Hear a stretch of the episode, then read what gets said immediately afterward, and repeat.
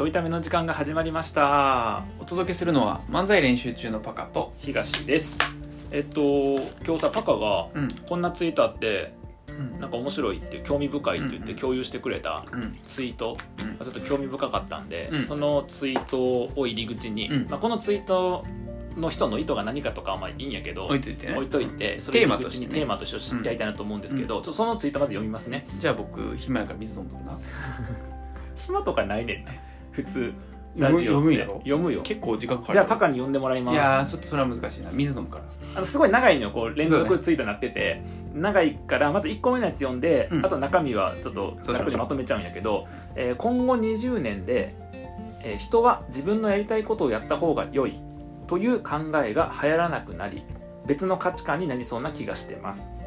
ここが戦後アメリカから始まった自己啓発ブームの終着点かもしれないっていうツイートで、うん。まあ、その、えっと、下にあるのは、うん。なんその自分がやりたいことをやるみたいなことなんて、うん。まあ、実際ほとんどの人ができないよねっていうところと、あとなんかそれよりもそういう考え方ってもうダサくて、うん。もっとこうなんな人のためとか、うん。うんとなんて書いてたかなあ公にどう貢献するのかうん。みたいな思想うん。が社会の中心になるんじゃないだろうかっていう、うん。だから個人のやりたいことを追求するのって自分勝手でかっこ悪いよねとか、うん。あの人またやりがいとかモチベーションとか言ってるわ自分のことしか興味ないよねみたいな風に言われる時代が来るのかもしれないっていう、えツイートなんですね。うん。はい、で面白いねっていうことで、面白い。えっと、今日は、えー人は自分がやりたいことをやった方がいいのか、うん。そうじゃない、ん。えー選択肢を取るべきなのか、うん。社会は今後どう変わっていくのかっていうテーマです。ね。いや待って待って待って待って 昨日まで聞いてた人びっくりするわ。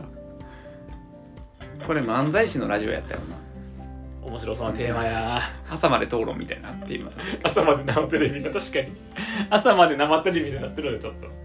確かに。いやでも面白いテーマやなとは。えこれもともとほらなんか興味深いわっつって送ってくれたやん、うん。それはなんかどういう着眼点やったの？着眼点としてはん着眼点っていうことは難しいな。うん。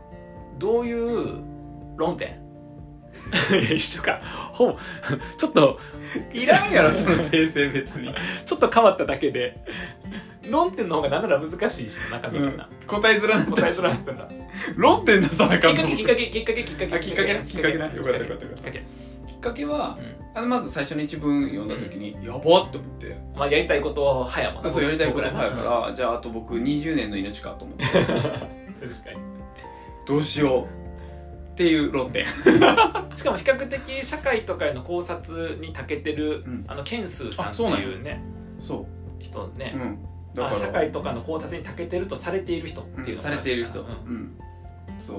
が言ってたから。まあそうあまあ読んでもねあそういう流れなんかとは思ったし、あと個人的見解としてはうん。思ったのが、その人のためとか、えっと、世の中のため、うん。社会のためみたいな、うん。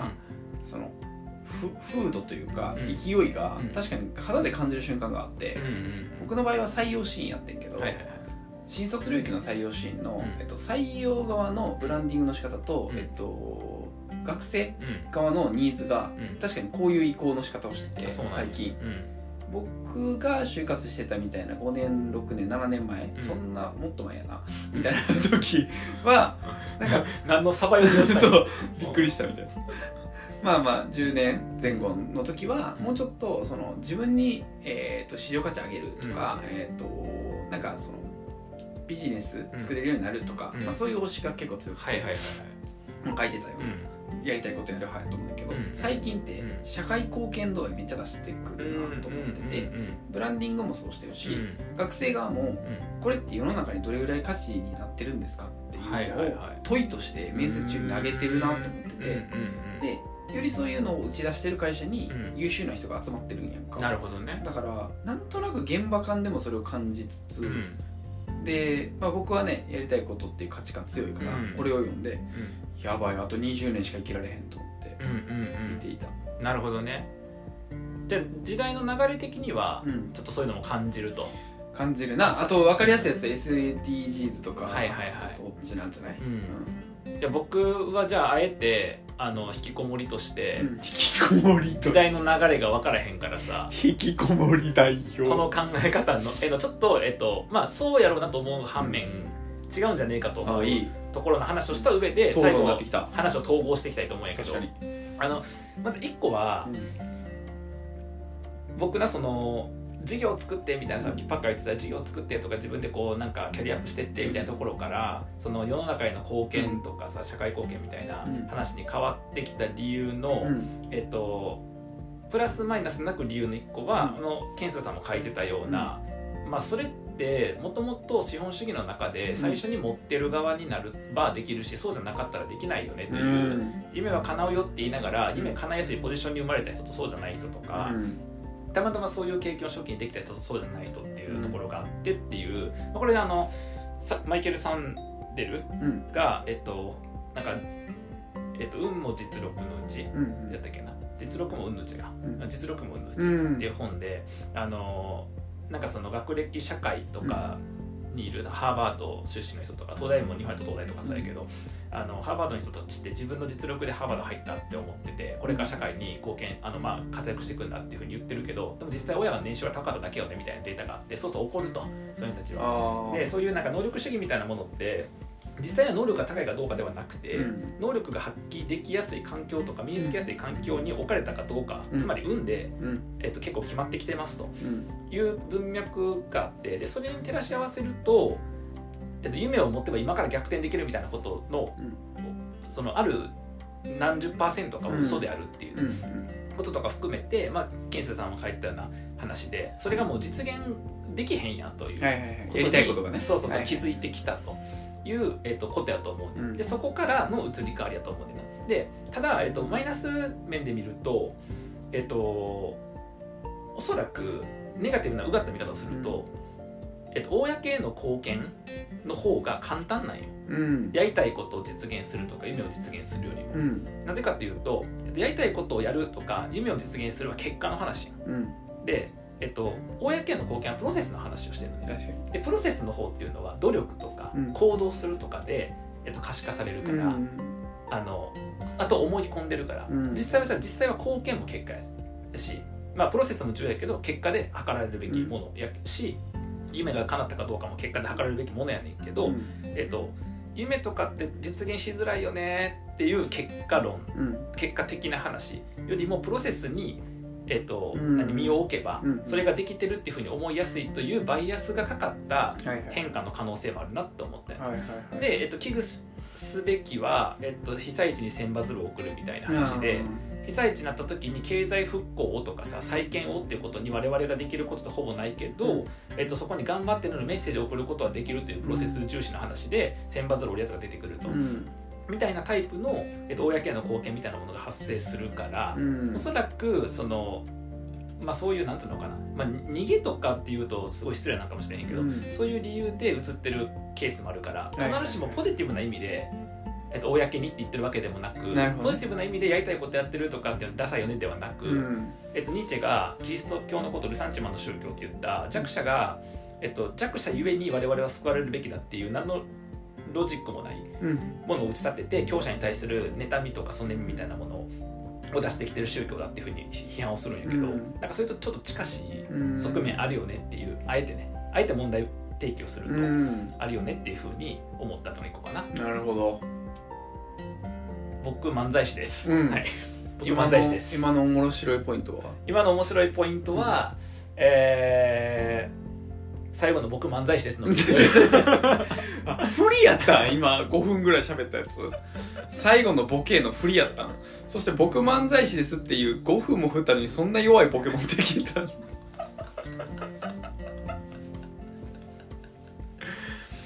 面白い。なるほどな、とかはある。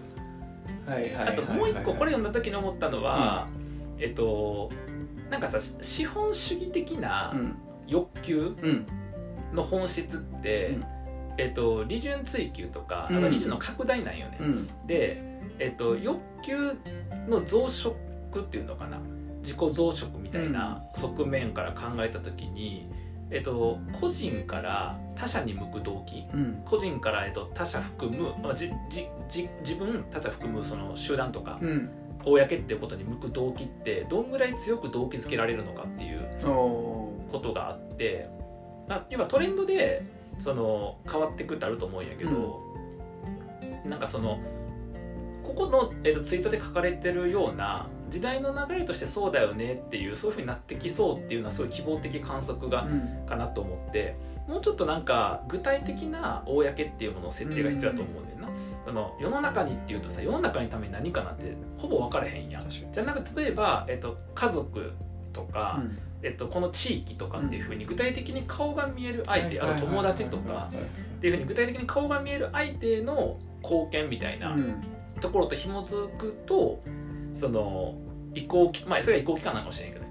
として紐づくというのが多分必要でですると、えっとそのなんか地域コミュニティとか、えっとまあ、会社組織はもしかしたらそれに近いのかも。あの、いえっと、形を変えて思想を変えて存在する人あるけど、うん。みたいなもんで具体的に顔が見える相手、うん。まあ、顔が見えるっていうのは別にそのなんやろうだから SNS がダメって言ってるわけじゃなくて、うん。具体的に、えっと、心の交流等が発生する、うん。あと身体性が本当はあればいいと思うんやけど、うん。が発生する相手への貢献っていう具体的な貢献っていうのを経ないとうんなんかその公への貢献みたいなものでだから僕 SDGs とかうん。あの疑わしいと思って。その貢献先が見えへんっていううん。なことに、まあ、この資本主義にどっぷり使ってうん。個人的欲求を満たしてる人間がうん。急に、えっと、環境とか未来とかに。に目を向けれるのかとうん。貧困地域とかっていうふうにと思うと、えっと、そういう人はもちろんいるけどそれが多数派になることはないなって思ってて、今すごい SDGs ファッションみたいな感じになってるやんか企業が。とかもあるからだからその移行期間として具体的に見える、えっと、身体性を伴うできれば身体性を伴う、うん。えっと、周辺コミュニティみたいなものとか、うん。まあそまあ、仮想でもいいのかもしれへんけどっていうところの他者への貢献みたいなもの。はいはいはい蓄積の方がまず先に必要ででそれは自動で発生するもんじゃないと思うからそれは意図的に何か作っていく必要があるんじゃないかなっていう、うんまあ、これはだからケンスーさんのあれの批判というか、うん。そういう座組が必要なんじゃないかなっていうまね。あなんかプロセスじゃないけどそういう移行段階じゃないけどそうそうそう。順番がありそうって感じ。うん、そうそう。でその順番はなんか社会の仕組みの順番じゃなくて、えっと、個人の欲求とか動機とかの順番やから、結構難しいと思うんで、な。難しいのはちゃんとやっていかないとうん。難しいなっていう。で、まあ、それを意図的に作れるのかどうかとか分からへんけど、確かまあ、思想的なのにかトレンドなのか、がまあ、それこそマルクス主義がわーって流行った時みたいな。トレンドなのかあー。ちょっと分からへんけど、まあ、少なくとも1個破綻したのは、えっと、東日本大震災の後の絆ブームはうん。明らかに破綻したわけで、うん。あんななんかようわからん絆みたいな、うん。でもそれって見返り付きの絆、い。あ要は絆がある方が生きていけるよねっていう、うん。生きていくための絆やんか、ん。てことは生きていけない絆いらんってことやん。っ確かに確かに。ていう手段よそう手段としてのそういう貢献っていうものは、うん。あの社会全体の動きとしては破綻するっていうことが、うん。でもう絆なんて言わなくなったやん。うん。ってことはそれが分かってきてるからだからそのじゃないえっ、とこの間の宮台さんって刺された社会学者の人はい。が動画あなんかどっかの動画で喋っとったけどその仲間だから助けるみたいなとかこいつのためには何かしたいみたいな、うん。でもそれってすごくこうみ身近なというかさうん結構近しい関係うん。心の距離が近いとかっていう関係での貢献とかやと思う、うん。みたいなものがえじゃないとその自分から外に目が向くってことはなかなかこうん。う継続性はないんじゃないかなと思う、なるほどね。あっていう話をしていて、はいはいはいはい。そうそうだから欲求というよりはファッションになりやすいってこと、うんあそうそうそうそう。SDGs みたいな可能性があってってうんことで、そう。うん。なんかそれがその個人の生きる意味ぐらいになるのはいきなりならないんじゃないかとうんですそうそうそう。っていう僕漫才師ですっていうね。に全然面白くない、うん僕漫才師ですっていう。うん。で,、えっと、で 3, 3つ目あってっても逃げられへんからなそれで一個主張言いたいこと言って僕漫才師ですってボケるっていう。それで乗り切ろうとしてるやろ3つ目。今いつで3つ目のポイントが、ま、前にパピャンと喋ってこれもあくまで僕の中ではほ今言った2つよりもっと仮説段階というか思いつきやねんけど、あの学校的なうん。ものと非学校的なものの区別があって、えっと、例えばその SDGs とかってもうその前から環境問題とか CO2 がどう温暖化がどうって言ってさ、もうずっと言われてるやん。でもこの分野ってなんかそのトレンドが発生しづらいというかそのトレンドもなんかなんていうのかなそのうわってこう熱量集めるトレンドが発生しづらい、はい逆に例えば堀江さんが、えっと、捕まる前とかで、うん。その企業ブームが起こったとかさ、はいネオヒルズ族みたいなブームとかさあと最近やと、えっと、インフルエンサーブームかな、うん。みたいなものってすごいさ我々一般人もめっちゃこう気持ちをかきたてられるやん。確かに。地球温暖化とかよりはさ仮 SDGs 想通貨のとかよりは。そうそう仮想通貨とかおおってなるわけやんか。でえっとあれの差って一個そのヒーローが出てきたかどうかとかもあると思うね。分かりやすいヒーローが出てきたかどうかっていう。でヒーローって当然一人英雄的な人がいればできるわけじゃなくてそれのなんか賛同者が熱狂的に集まってっていう仕組みだと思うんやけど、例えばそのさっき言った堀江さんあと最近やと西野さんがオンラインサロンブームとかもそうやしとか、あと、えっと、もっと分かりやすいやつでいくと「スラムダンクブームがあってバスケ増えたよねとか、あとそういうサッカーとこうやねみたいなやつあるやんか。っていうのとその環境問題とか貧困問題とかの違いって、えっと、非学校的なのが最初に言った方が学校の中で解かれていないものっていうのはあの理科とか国語とか社会とかと違うもの。うん。で、えっと、環境問題とか政治とかっていうのはそのどっちかっていうと学校的なもの。うん。とした時に学校的なものの方がそういうヒーローが出てきてムーブメントが起こるみたいなことが起きづらくて、うん。非学校的なものが起きやすいと。うん。で、えっとそれの区別は、えっと、少年ジャンプの主人公うん。になるものとならないもの。うん。だからめっちゃ勉強ができてただのガリ勉の主人公とか、うん。政治家とかなかなか 政治家主人公のやつ出てこうへん。うん。で学校の先生が主人公のやつは GTO とかやんか、うん。あのジャンプじゃないけどこれは、うん。真逆やヒールなわけよね。うん。っていうだからやっぱ反学校的なものが確かに。少ヒーロ年ーが生まれやすい。心にうん。そこからヒーローが生まれやすいっていうことを考えると、SDGs とかがこんだけ重要なワードだって言いながら、はいはい。なんとなくファッションっぽくなっちゃってるだけみたいなのは確かに。あのコンプラ的な理由とかうん。道徳的な理由でなってないと。っていうのはちょっとあってで今回の話でいくとその公への貢献ってどっちかと道徳っぽいやん。ああぽい。だからムーブメント起きづらそうと思って。あうー流行らなさそうんそ SDGs みたいな流行り方になるってことうそうな感じかなっていう、えっとまあ、これもあくまでだから、えっと、ケンスさんが言ったことで実現しませんって意味じゃなくて、あの逆側のベクトルとして働くものにが、えっと、ありあ僕漫才師です。はい。無理や もう無理やもう漫才師じゃない。面白い。みたいなちょっと漫才を作れたらいいなって普段作りたくない。考 聞きたくない。それ学校的漫才。え 学校的漫才。呼ばれるな国から呼ばれる国から呼ばれるやつ。国から呼ばれるけど M1 では受けへんような、国からお金もらえる。国からお金もらえる。確かにな。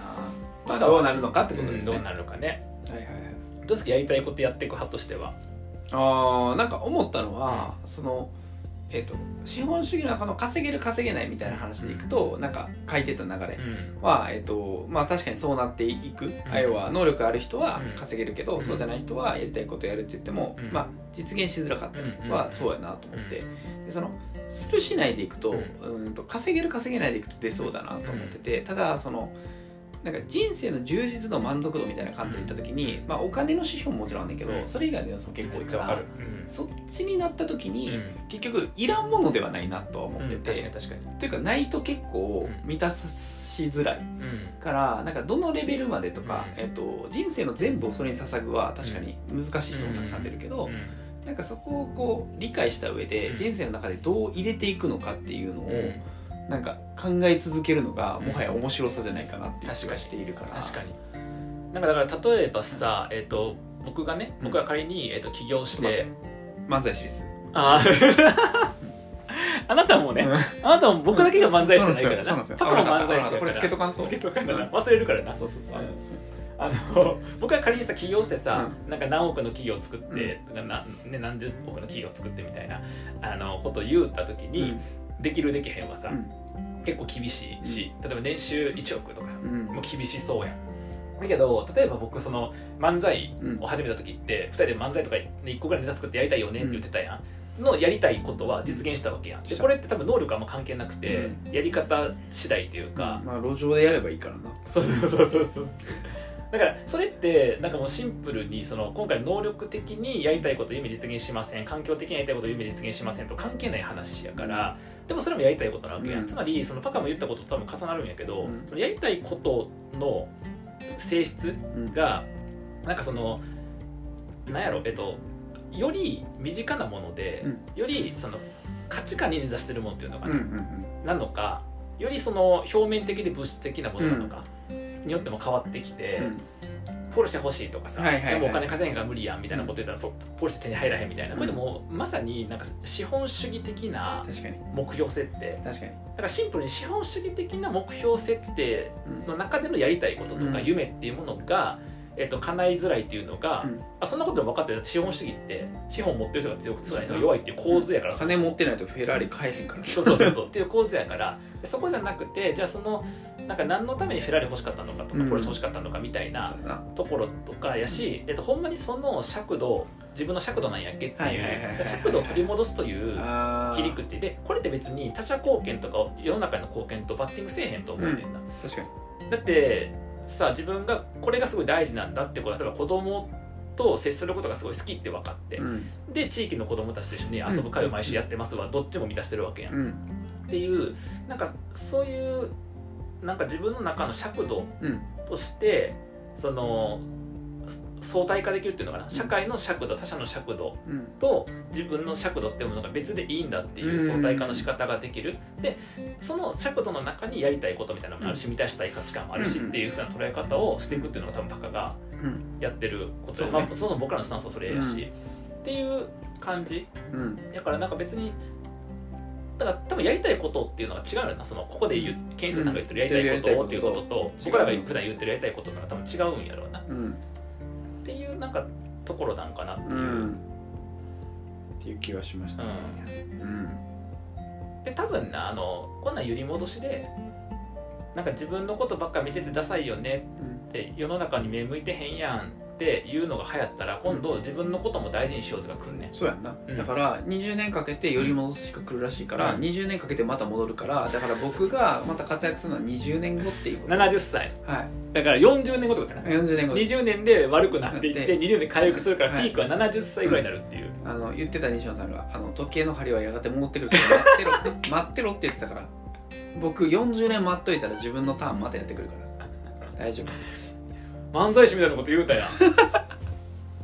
漫才師ですか？で僕ちょっと最後漫才師のくだりで終わらよかったけど真面目な話付け加えるとけ結局結局結局、えっと、やりたいことやりましょうも、えっと、世の中に貢献しましょうも、うん。それが社会的なトレンドとか社会の価値観にした時に重要なことは、そのどういうのが社会の価値観になるのかよりもその価値観の中で自分が何を選択するのか重要やから、なんかそのやりたいことやりましょうの世の中の中で、えー、とじゃあ起業できるといいよねとか,、なんか趣味が充実するといいよねっていう感じに流されてやりたいことやった人はうん。選択してへんわけやん。確かに。でよ他者に貢献しましょう世の中に貢献しましょうもだから世の中に貢献してる人は選択してへんわけ、うん。で選択してへん人は人生の充実は低いっていうのはうん。僕は思ってるから、どっちの世の中にいたとしても自分で考えて自分で選択してっていうことを繰り返す人生をいかに作れるのかの方が重要な漫才師です。無理。重要な漫才師は売れん。確かに。確かに。